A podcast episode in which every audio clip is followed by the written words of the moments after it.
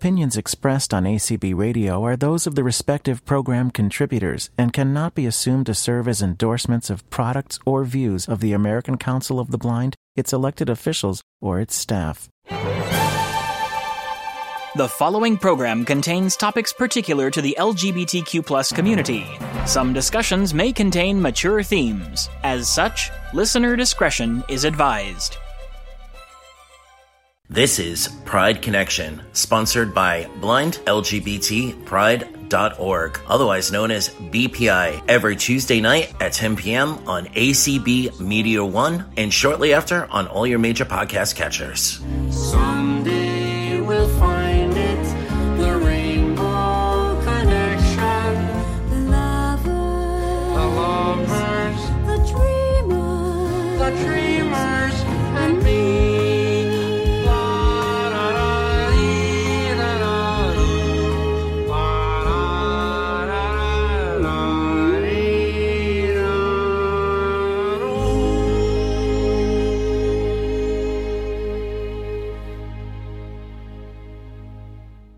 Welcome, welcome, welcome to Pride Connection here every Tuesday night at 10 p.m. on ACB Media One. And you can find us wherever you listen to your podcast by searching Blind Pride International Pride Connection.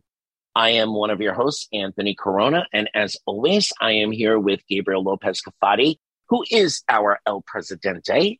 How you doing, Gabe? It's always a good time when we are united in Pride Connection. And we have a really important topic to talk about tonight. We are going to discuss how what we heard about the LGBTQ plus community growing up affected our coming out, how we thought of the community, and what it was like when we finally assimilated ourselves into the community, as well as how it may have affected our self esteem growing up. Before we get to that incredible topic, Gabe, do you have a president's message for us? My only president's message today is the entire topic and the entire conversation with the amazing BPI family members that we have tonight with us is my message because uh, this topic is very near and dear to my heart. Uh, because obviously, I grew up with the comments and ideas about the LGBTQ community that uh, uh, some of my family members had, and and and I grew up thinking that it was something to uh, be ashamed of, and that obviously impacted my life and my coming to terms with who I am in in many ways. I'm not gonna dwell on that anymore, but it is part of who I am today, and it became part of my process and my struggles. It, it resonates a lot in, in my heart, and I welcome everyone to the conversation. So we are lucky tonight to have a smattering of voices from Blind Pride International with us. And we're going to get to know them one by one in a few moments. I wanted to remind folks that this is membership season. So if you are a current member, a past member, if you have been listening to our podcast and you said to yourself, I really want to be a part of that group, it's time for you to go to Blind LGBT, and we'll be adding the Q at some point soon, blindlgbtpride.org, and hit the donate button and join us. We can use all the support because we're going to be starting scholarships this year. We're going to be reaching out to all kinds of local pride celebrations throughout the country to get the word out that we are still the only group that represents the intersectionality between the blind and low vision community and the LGBTQ plus community. Now that I have finished my soapbox, I will kick it under the bed.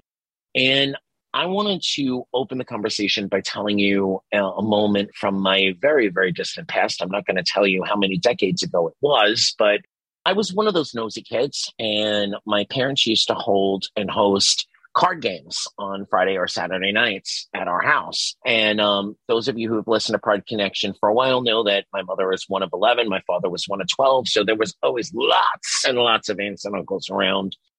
And um, one of my uncles is part of the LGBTQ community. And he was somewhat estranged from the rest of the family. You know, I, I grew up in Staten Island, New York. Some of my family was in Brooklyn, some in Jersey, Long Island, but we were all in that in that tri-state area, and um, we didn't hear much from Uncle Joe. And one night during a card game, my sister and I decided that we didn't want to go to bed early. We snuck to that part of the hallway where it turned, it made an L shape where we could stay in the shadows and nobody would know that we were sitting there listening to the conversation and the conversation turned to Uncle Joe and words like the F word and not the UCK one, but the other one, the GOT word was used and, you know, abomination. I remember very, very clearly hearing the word abomination and other things. And, and at the time we were young enough that we didn't quite understand what everything meant that was being said. I literally took the phrase that he's gotten himself into trouble with little boys, meaning thinking, oh my God, pedophile, when what they really meant was he was older and but he liked younger men. But that really affected me back then. And when I started to understand inside myself who I was because of that night and, and other conversations that had happened along the way, but definitely because of that night, I thought to myself, well, if I disclose this, if if I become this, I'm going to lose this family. I mean, look at how they treat Uncle Joe. So that's my opening to this conversation. I'm going to ask our guests, our family, one by one to introduce themselves, let us know where they're from, and give us a little smattering of some of the things that they heard about the LGBTQ community growing up and how it affected them. And the last person is an ally, um, someone who is a very fierce, staunch, straight married ally. And we'd love to hear her perspective too. But we're blessed with the double C's tonight. We've got Chris and Chris. So, audio description, Chris, you can go first. Hello, everyone. I would like to start out by saying, because I think it's an important point, and I'm not. I'm not ashamed of it, so I may as well just say it. Uh, I am a Xennial. That is the generation between that. It, it's a they call it a micro generation between the Gen Xers and the Millennial generation. 1976 to 1984 is the micro generation of Xennial. And I think it's important to say that because I think that we have a wide age range here. And I, um, I think the perceptions of the uh, LGBTQ community have altered between generations to some degree or another. So I want to start there. I grew up in Arizona and my family was not uh, evangelical Christian, but they certainly were Christian, and they, uh, you know, we all went to church, and um, there was a time for me when I started to notice my sexuality, and I was a pretty early bloomer on that. I was about eight when I really started to notice things, and I started to realize that I reacted more to boys than to girls, and I told my very best friend and he said, Me too. But then he told me, because he was also Christian, he said, But my church, I heard my pastor say that boys who like other boys and girls who like other girls are going to hell and they'll burn. And I was floored by that because as a kid, you take that stuff more literally. And mm-hmm.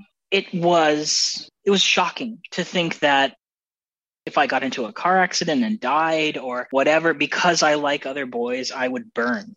And it made it very difficult when I started exploring my sexuality with another boy. It actually turned out to be that very same best friend because we figured, I mean, we're already doomed, right? So Let's go out together. Blaze of let's go glory. exactly yes Gotcha. and but but the problem was is that every time we did anything even the smallest of things i we one of us would go into the bathroom and cry because we thought we were going to die and burn in a fire.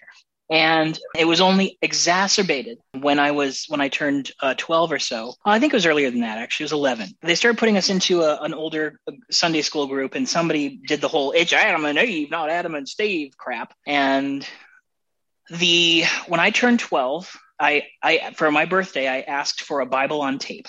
And I went through the Bible and I read it cover to cover. And that's when that year was when I decided I would no longer be a Christian. And I told my parents, I didn't come out, but I told them uh, that I, I wasn't comfortable going to church anymore because uh, I didn't agree with the things in the Bible. Um, and it and it turned out that it took me a lot of time to not only figure out that I was actually gay and not bisexual because I did have reactions to girls, but my mental attraction was pretty much exclusively to boys.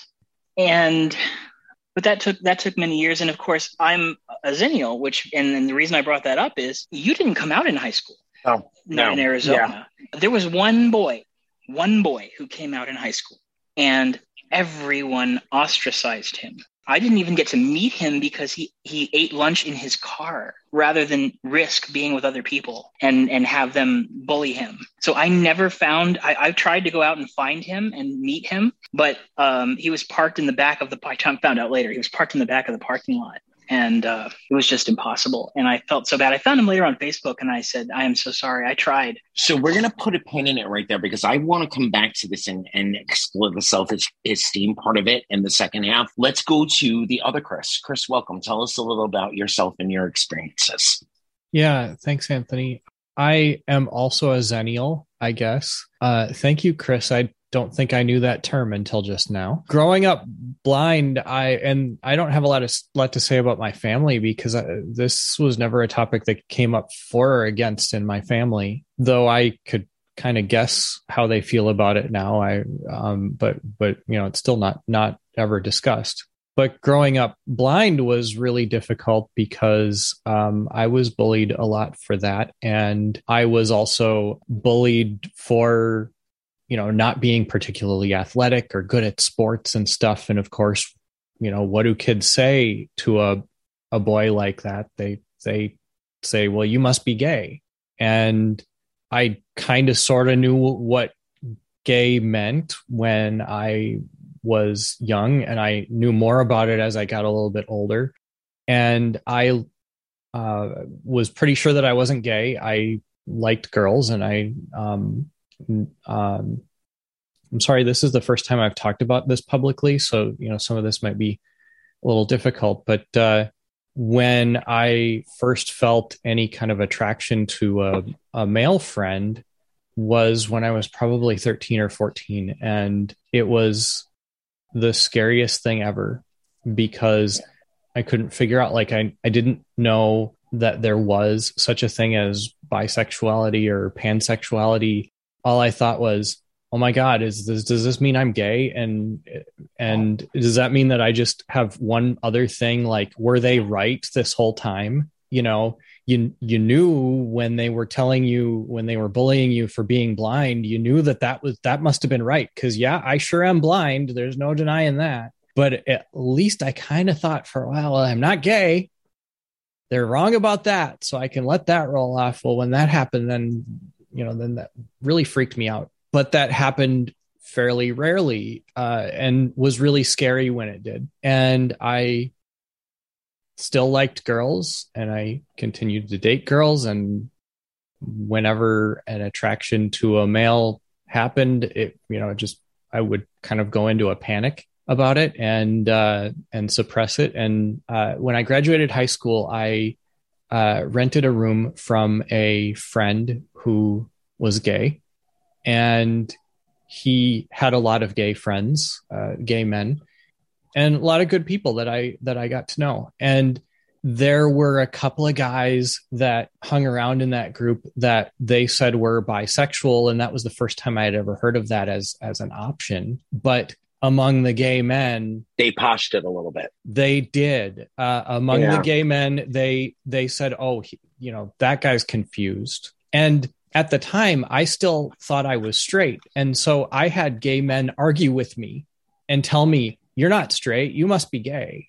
And that didn't feel good either. So you know, it it took a long, long time and uh, some not so happy experiences to be able to even admit to myself that and i didn't quite know the words because you know bisexual was about what i knew and um, i really didn't know if i was pansexual because i don't think i had ever met anyone uh, that was non-binary or, um, or expressed their gender identity in any different way.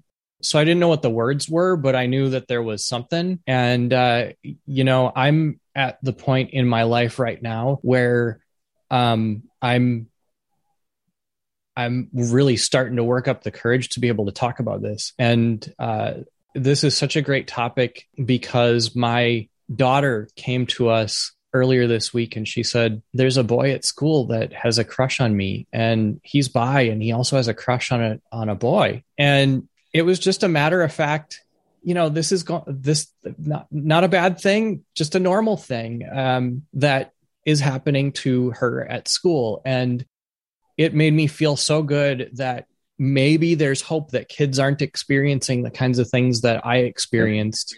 Maybe. Yep. So we're going to put a pin in it right there. And, and I think that that illustrates Chris's opening up to the the middle ground of generations that we find ourselves those you know those of us that are all identifying at this age right now it, it definitely highlights the difference. I remember when i was in high school there you could never have been a prom queen and queen or a prom king and king.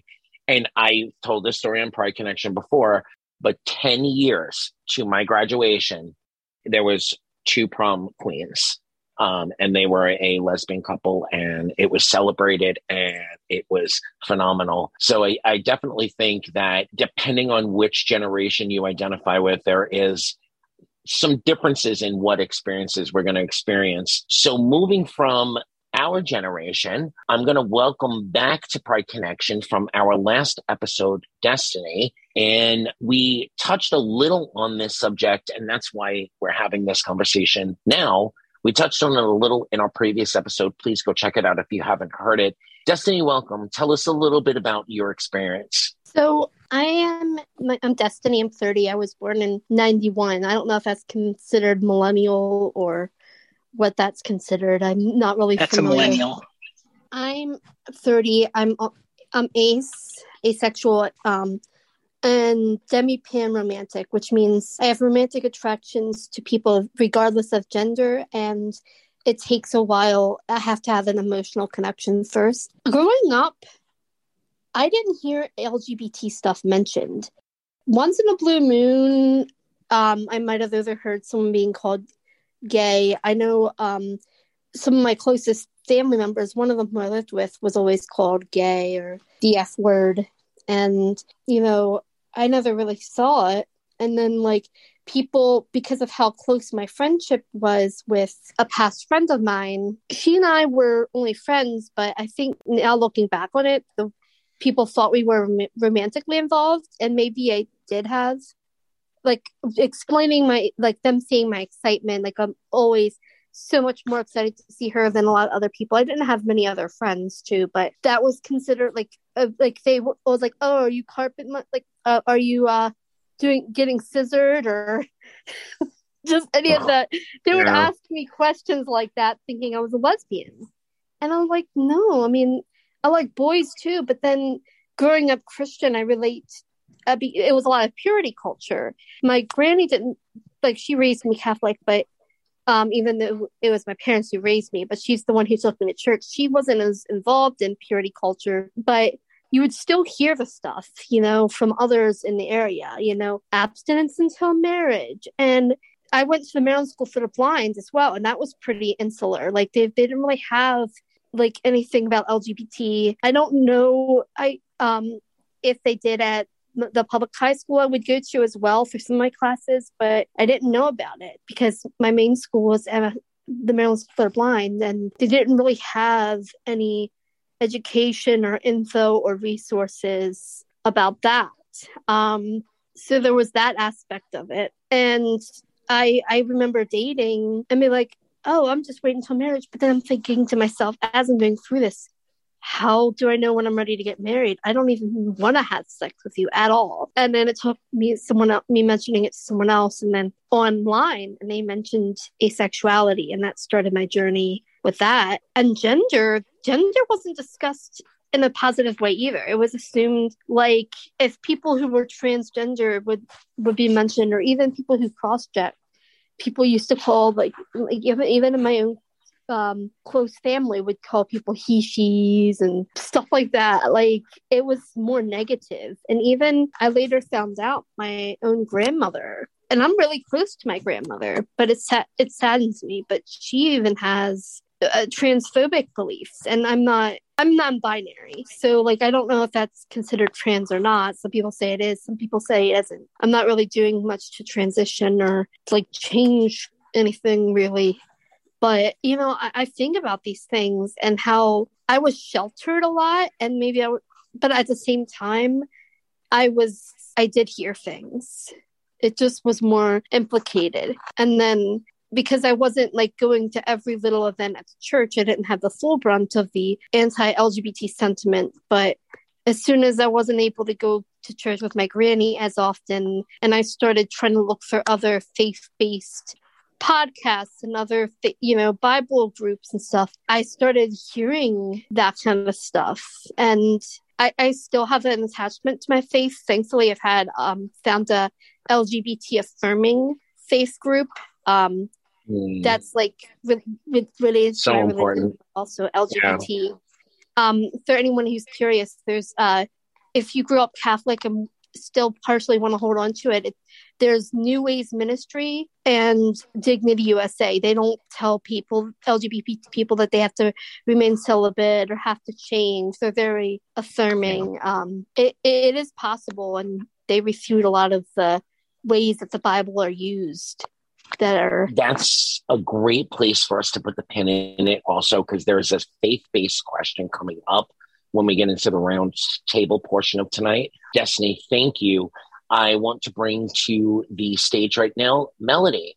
Melody, um, tell us a little bit about where you are now and what experiences, you know, what experiences you experienced growing up hearing about the LGBTQ community. I'm from Columbus, Ohio. I'm 36, so I would be right at the beginning of that millennial stage, 85. Growing up and still today, I live in a pretty strict Catholic, homophobic family. My mom is non practicing. My dad just doesn't have a belief, but everyone on either side is, you know. And I was told when I was little, and I'm sorry to say I believe this and fed into it, that gay men were pedophiles, that women who were lesbian were going to come after me and try to hurt me and in general and i was even told to be careful by my mom who i think i think takes back now what she said she's kind of an semi voluntary ally and has kind of become more opened over the years and doesn't care it's just everyone else she's very compliant and goes along with what the family's doing and is not an independent thinker I literally thought that I was going to go to the fiery furnace underground where bugs were going to crawl on me and fire was going to burn me. And it's one of my psychotic reality breaks that I'll frequently experience. You see why. And at the same time, I was trying to like little boys and even older men when I was having feelings since I was three or four for older women. My first was a locally known musician and singer who's been a friend of ours since my father went to school with her as a teenager and I didn't know what it meant. I've thought of older women like goddesses. They're my forte. And I've now become the fiercely independent older woman and still kind of am where I am now. And I'll have 20, 21 year olds say, Oh my gosh, I, I want you, you know? So, Girl, you're a prime I- woman, not an older woman. well, yeah, I'm supposed to be in my prime now. I'm starting to experience, you know, premature what.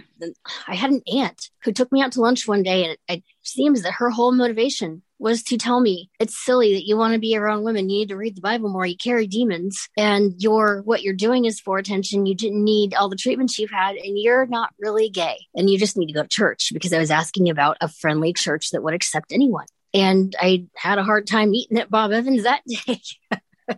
so I just, and another aunt on the flip side surprised me. I thought she would have disowned me, and she had suspected for years. And I had spoken up some of the early traumas and abuses I experienced. And she said, I'm so sorry. I said, I was afraid to tell you. She said, I, I wouldn't disown you if it was the last thing I would do. So to have that unexpected support, and she said, I don't understand, but I, and I don't necessarily agree.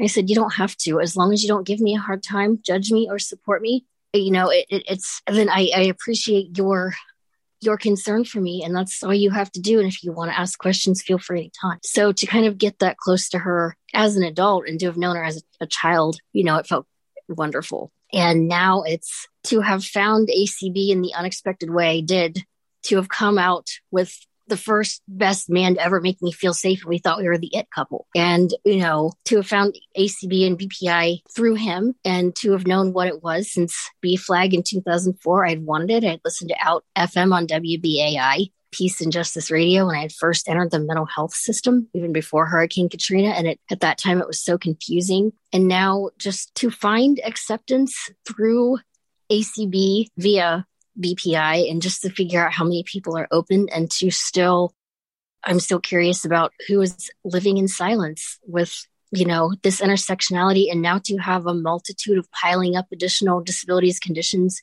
happening it's how many people are, are out there you know and it, it's just the curiosity and the, the need to help and the need to love them And that is exactly why we have conversations like this, both in the community and here on Pride Connection. So we're going to put the pin right there. We're going to come back to you, Melody, because you touched on, on a bunch of stuff that I think we all need to round robin about.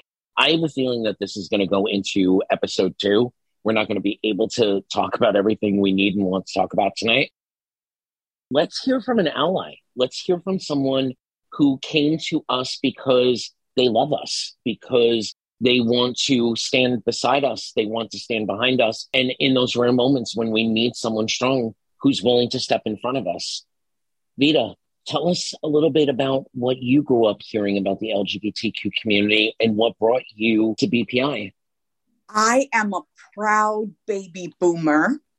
You go, Uh, girl.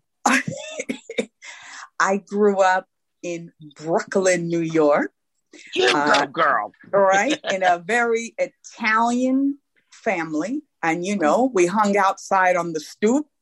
Yeah, we and, did. Uh, and, uh, you know, if you fooled around and you were mean or you were playing in the street and you weren't supposed to, your neighbor would tell your mama and you were in trouble. And grandma So- would come out with that wooden spoon and knock some heads, right?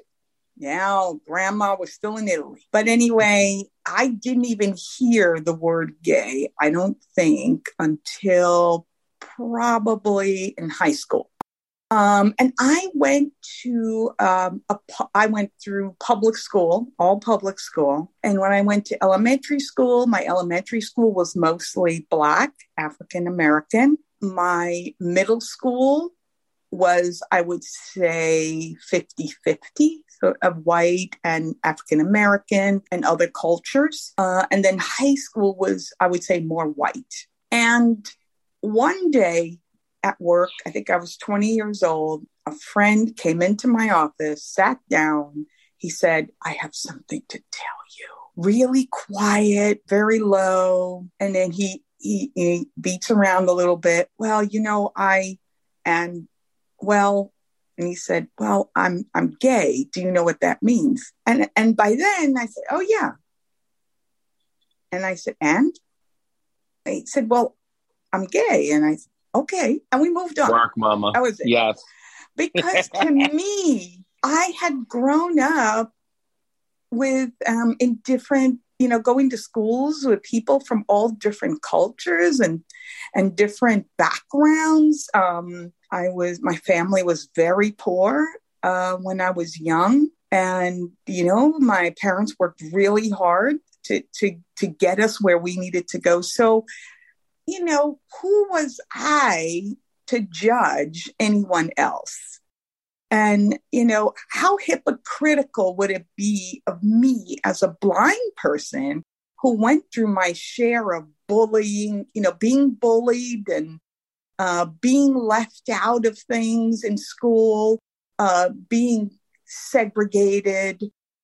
You know, it made no sense to me. Well, I mean, we're all here together, bottom line. And that's it. That was it in my head. Uh, and since then, I had uh, several roommates who were gay, and people telling me, "Oh, you're going to get AIDS if you sit on the toilet, uh, if you, you know, share a bathroom with them." All this nonsense people used to say to me, and I would say, "Get educated, read, learn something about it." Even my family, I, you know, um, I would say my younger brother was you know really he he was more supportive. That's sort of where i was. And i and i walked around. I was old, always holding hands with i didn't care if you were a woman a man black green yellow. You were my friend. That's all i cared about. Um so i've known about bpi for a while but i got really involved when i went to the um, fall social in colorado and we had such an incredible time. and I said, did. These people are my folks. man. We're we're in it together. Um, and there Yeah. there won't be a time where I wouldn't speak up. That's just, and we should speak up for each other, having nothing, not just the LGBTQ community, but in general, we should speak up for each other when you can help out. So that's my two Dina. cents. I'm going to break protocol and actually ask you a direct question. Your friend who who scurried into your office in that way, and and I think those of all of us in the community can remember those moments where we were coming out piecemeal to folks, and and we'd never, you know, it took a bunch of conversations to understand that we'd be okay if the rejection came or if the harshness came. But those conversations are so hard when we love someone and we're just hoping that they're going to love us for the person that we are rather than who we want to be involved with in in a romantic way. But i'm curious to know if that person had been a high school friend and pulled you aside in homeroom and said you know while we've got these five minutes i and they stumbled and they they beat around the bush a little bit and then they finally said i'm gay. Would you have had the same reaction as a freshman in high school as you did out in the world in the working environment Yes, I think so. I do, but of course, we really don't know. But I think I would have because I have always been very open. I would have my Black friends over to the house when I was younger, and the neighbors would talk about me and, and trash me to my parents, and, and I never cared. So I suspect it would not have bothered me but you know that's just hindsight right we don't know Well, I am so glad you are part of our our family, part of our board. Um, I had a conversation a couple of months ago with someone, and it wasn't the greatest of conversations. It was in the vein of why do you have to lead with LGBTQ? I, I don't walk up to folks and introduce myself and say, Hey, my name is Anthony. By the way, did you know I like guys? I really like, like, I don't think that I lead with that, but I don't hide it for any way, any shape, or any form. And in the course of that conversation, it, it got around to suicides and transgender, et cetera, et cetera. And the person said, Well, I, I don't really understand why would anyone kill themselves over being gay in, in, in this day and age? I mean, you have Will and Grace. I'm paraphrasing, but I'm, I'm, I'm giving you the heart of it you have will and grace and you there's all this representation. And i mean you can get married now so why would anyone kill themselves for being gay? And i, I want to throw that out to the panel because i think that that is a sentiment that's out there or at least a version of the sentiment that's out there for a lot of folks. So jump in. Whoever feels like they can respond and want to respond why would anyone kill themselves in this day and age because they're gay? Look you can it's it's really easy to get into your own head and the messaging even today is uh, that gay is different somehow. And, and even just being different is a really really hard thing to come to terms with. And if you got any other things layered on top of that like mental health like being blind like having other disabilities maybe being short maybe being uh overweight or really underweight not fitting in it can make you feel incredibly isolated and unwanted. And it's very difficult to describe how you can get to start to thinking that the world would be better off without you in it. And i get sort of why people would say something like like in this day and age why why would people why would people feel that way and stuff? It's hard to get over what you grew up with. And you know i think we also need to remember that um, this day and age isn't perfect. We haven't solved all the world's problems. We haven't even come Amen to close that. to solving all the world's problems. No, indeed. And there are religious groups out there who still, even though uh, they have been instructed not to do so, they still throw their kids out of their homes that they've lived in when they find when the parents find out that they're gay.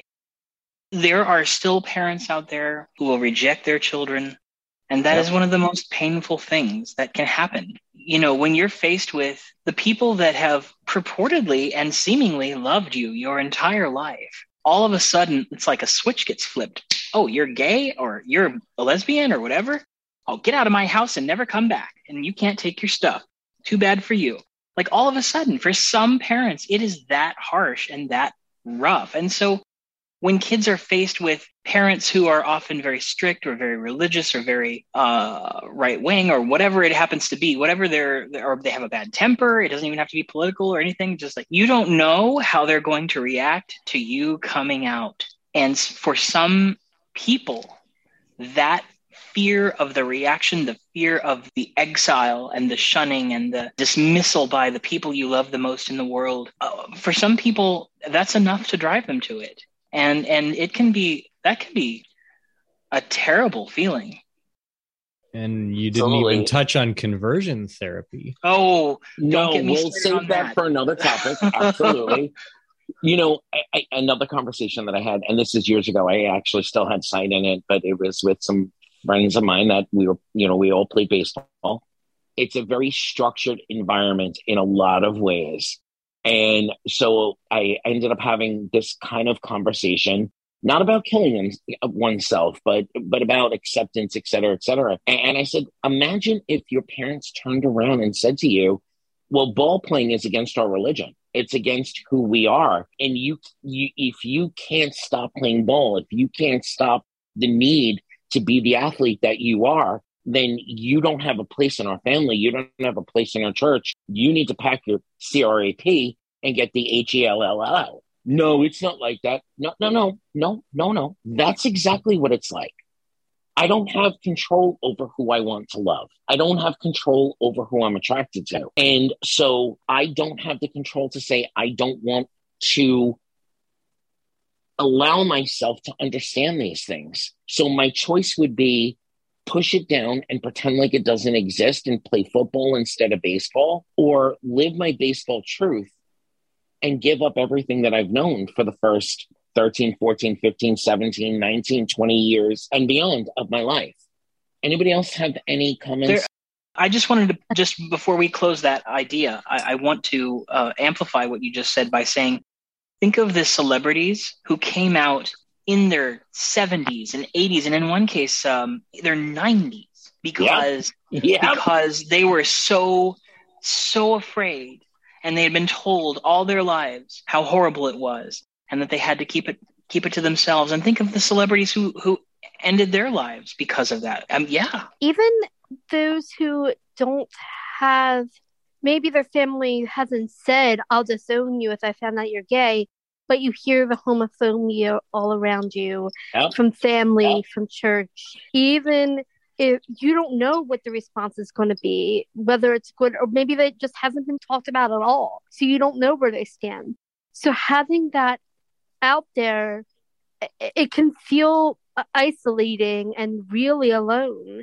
I had this in other identity areas too, and other growth areas. I felt like I was free falling. I had no anchor. Yeah, there Yes, there was yes. some representation in media, but I didn't know about many of them. And then sometimes those representations aren't available, especially if you're in a conservative place or you grew up blind and it wasn't talked about or any of these things, you know. So if you don't know what you don't know, how are you to and then representation is great. It's needed. There's more identities that need to be represented positively. But we also need to have more mentorship, more openness, especially at schools. I was just thinking about this last night how, like, I would love to reach out to my old school and ask, what do you do to foster LGBT acceptance? What do you do to talk about race in a good way? Because even at, at a school, like they, they did Black History Month, but they wouldn't really talk about the reasons. Like they, it was all the North is all you know got rid of slavery for just all you know because they were against it when it was more money. Like there's certain things that weren't taught. And just with LGBT stuff and education about sex and sexuality, it's needed. There needs to be more resources out there so that kids, you know, teens can find out and maybe find community.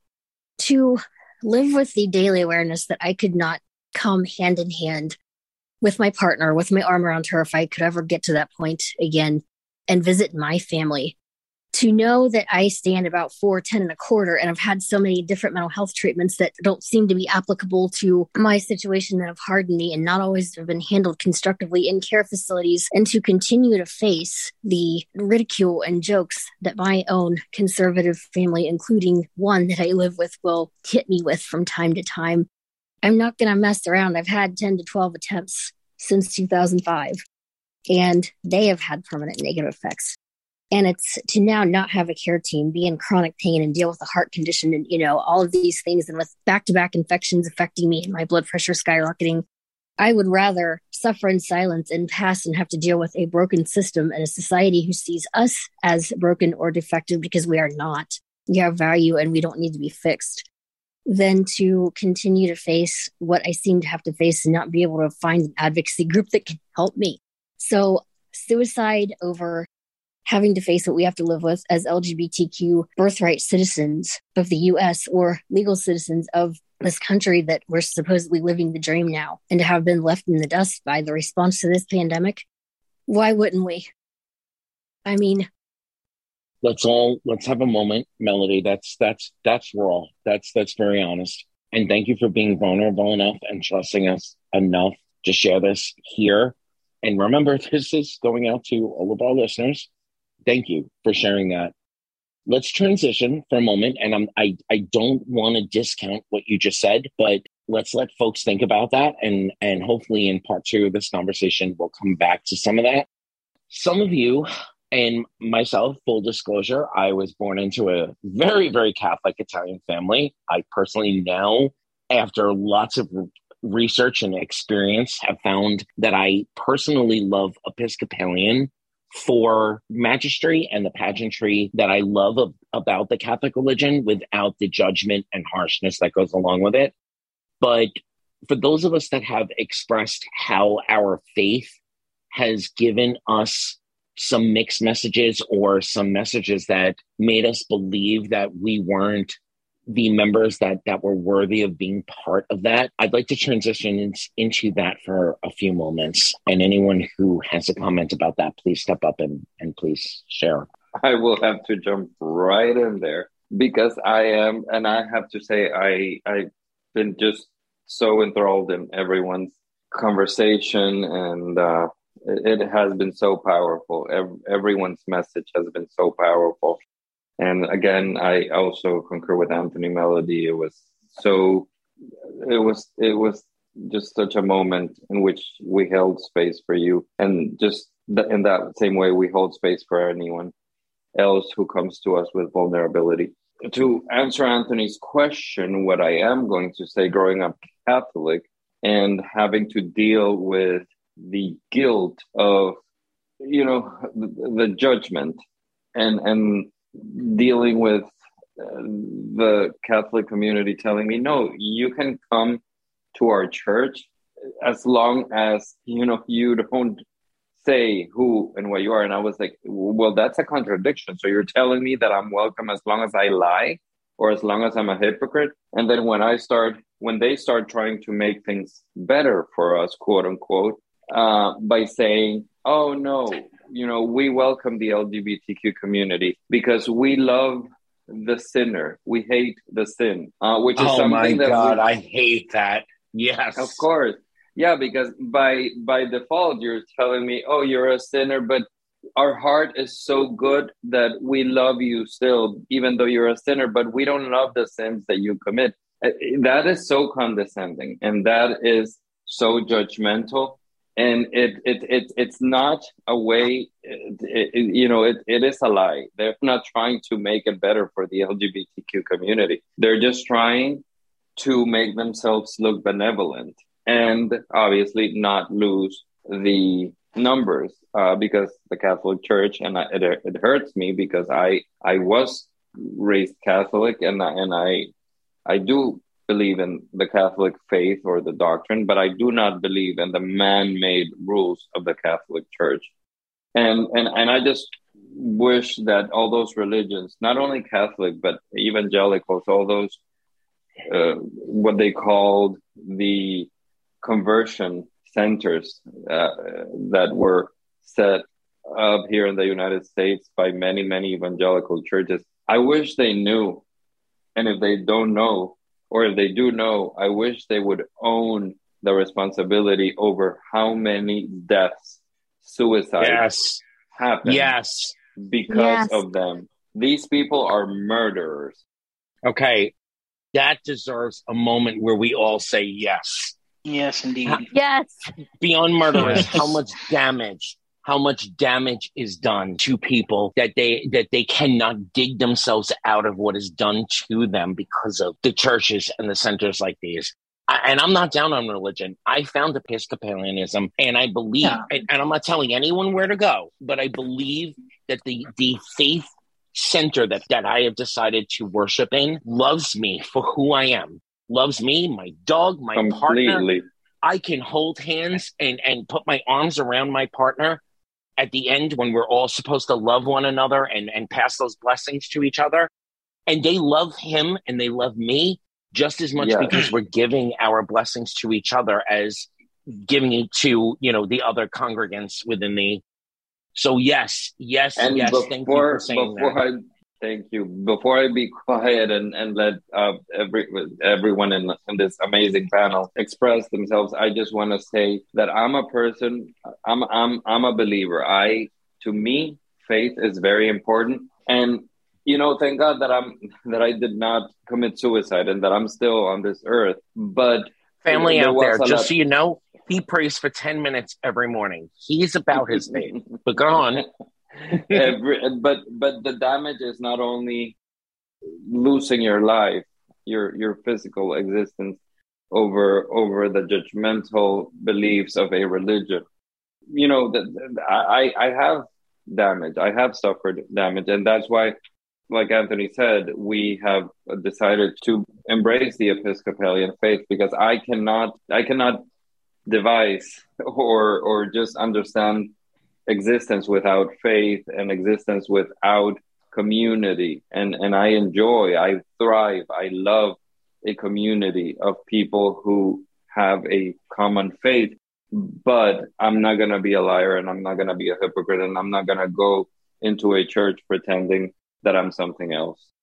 All of that is very powerful. And um, and for those who who are seeking who may be lgbtq and are seeking a uh, different faith i'll tell you that i i personally when i left the christian faith and uh, when i was 12 it took me something like 15 years before uh, and, and a lot of research and reading and, and Yep. learning and all of that before I came back around to finding my personal faith. And it is a very personal faith, and it's not a um, a doctrinal or dogmatic faith. It's it's something that I have uh, in in me, and it brings me comfort, which I believe is the principal reason for having any faith is that it brings you peace, it brings you comfort.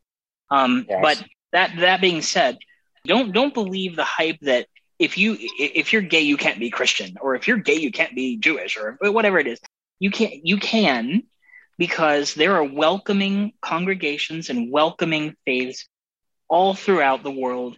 Uh, Unitarian Universalism is a wonderful place. I, I spent a good deal of time there and, and loved it dearly. Um, there are some Buddhist sects. There are plenty of, of Jewish sects, Reform and and uh, and others. Um, the United Church of Christ. If you want to go back to the full Christian um, faith, um, there there are a lot of good places to go if you need that spiritual element in your life and your old faith would reject you or has rejected you. So that's that's what I would say about that. So I'm going to ask one more innocuous, not innocuous. I'm going to ask one more um, much lighter question to close out tonight.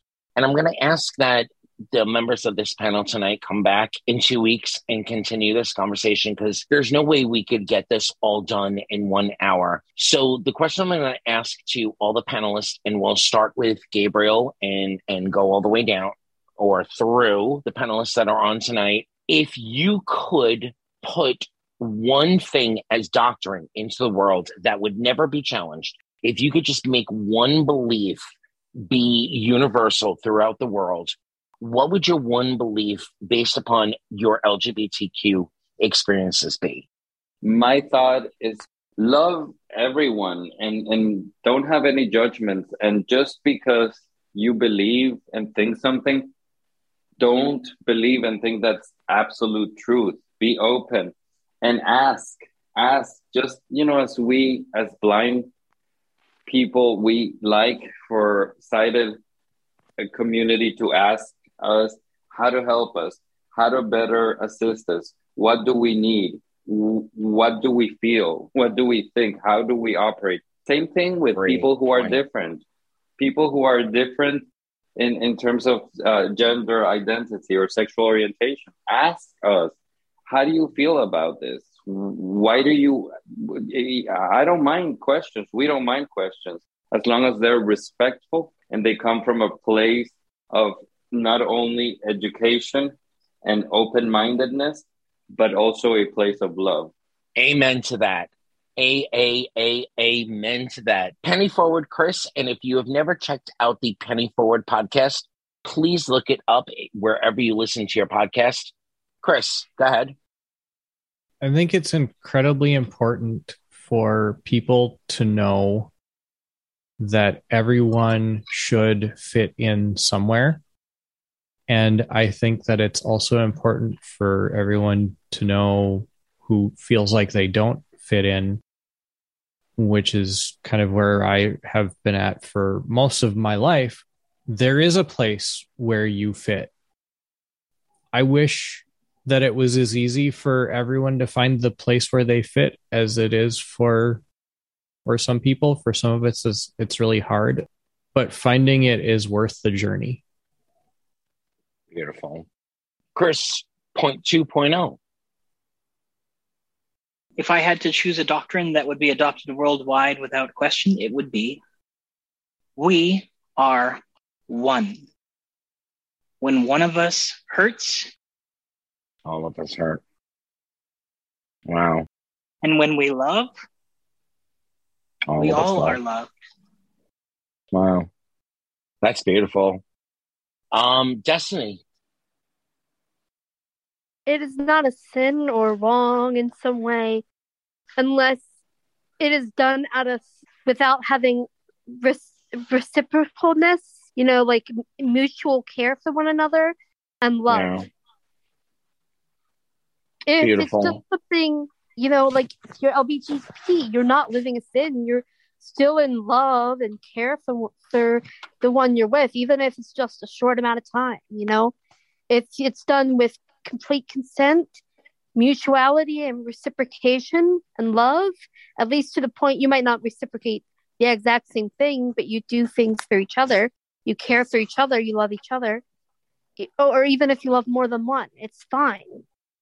We need to learn that there are differences in how love is shown and how life is experienced in general. Melody? We are not broken. We do not need to be fixed. Everyone is worthy of and capable of giving and receiving love. And we are not property. We are not owned. Therefore, we shall not be disowned. Thank you. Vina? I think it would be don't hurt, help. So rather than walk in someone else's shoes, put your feet in the same shoes and walk with them with respect. Beautiful. So for me, I'm going to say this, and it's not in any specific terms. So you don't have to love me. You don't have to understand me. You don't have to get the gravitas of my choices or the gravitas of the life that I have to live because it is who I was born to be. You don't have to politically identify with the ideals that I hold up, but respect me. I'm a human, just like you. I respect your views. I don't, some of them I don't like. Some of them I don't want to see adopted in a mainstream way. But I respect you for who you are. Just respect me back. And if you don't understand or you don't agree, that's fine. But don't use it as a weapon to hurt me. If you want to intellectually try to engage me in conversation, I'm all for it. I'll intellectually conversate with you on any topic. Don't use what you deem as something different from what you're used to to hurt or try to destroy me. Because the only way we're going to make this planet, we're going to make this civilization, we're going to make this life that we're all living together actually flourish and continue to go is if we respect each other. We don't have to understand each other's differences. We don't even have to agree with them, but we have to respect them. So I'm going to open up one more. If anybody has a final thought, please say right now. This has Oh. been an amazing conversation. I, I hope that you will all join us for part two of this I, conversation. I was I was gonna say that was my that was my only thought. The only way I can convey everything that I want to say and everything that I know everyone here on this show has to say is by saying part two. Absolutely. On that note, we'll be back in two weeks.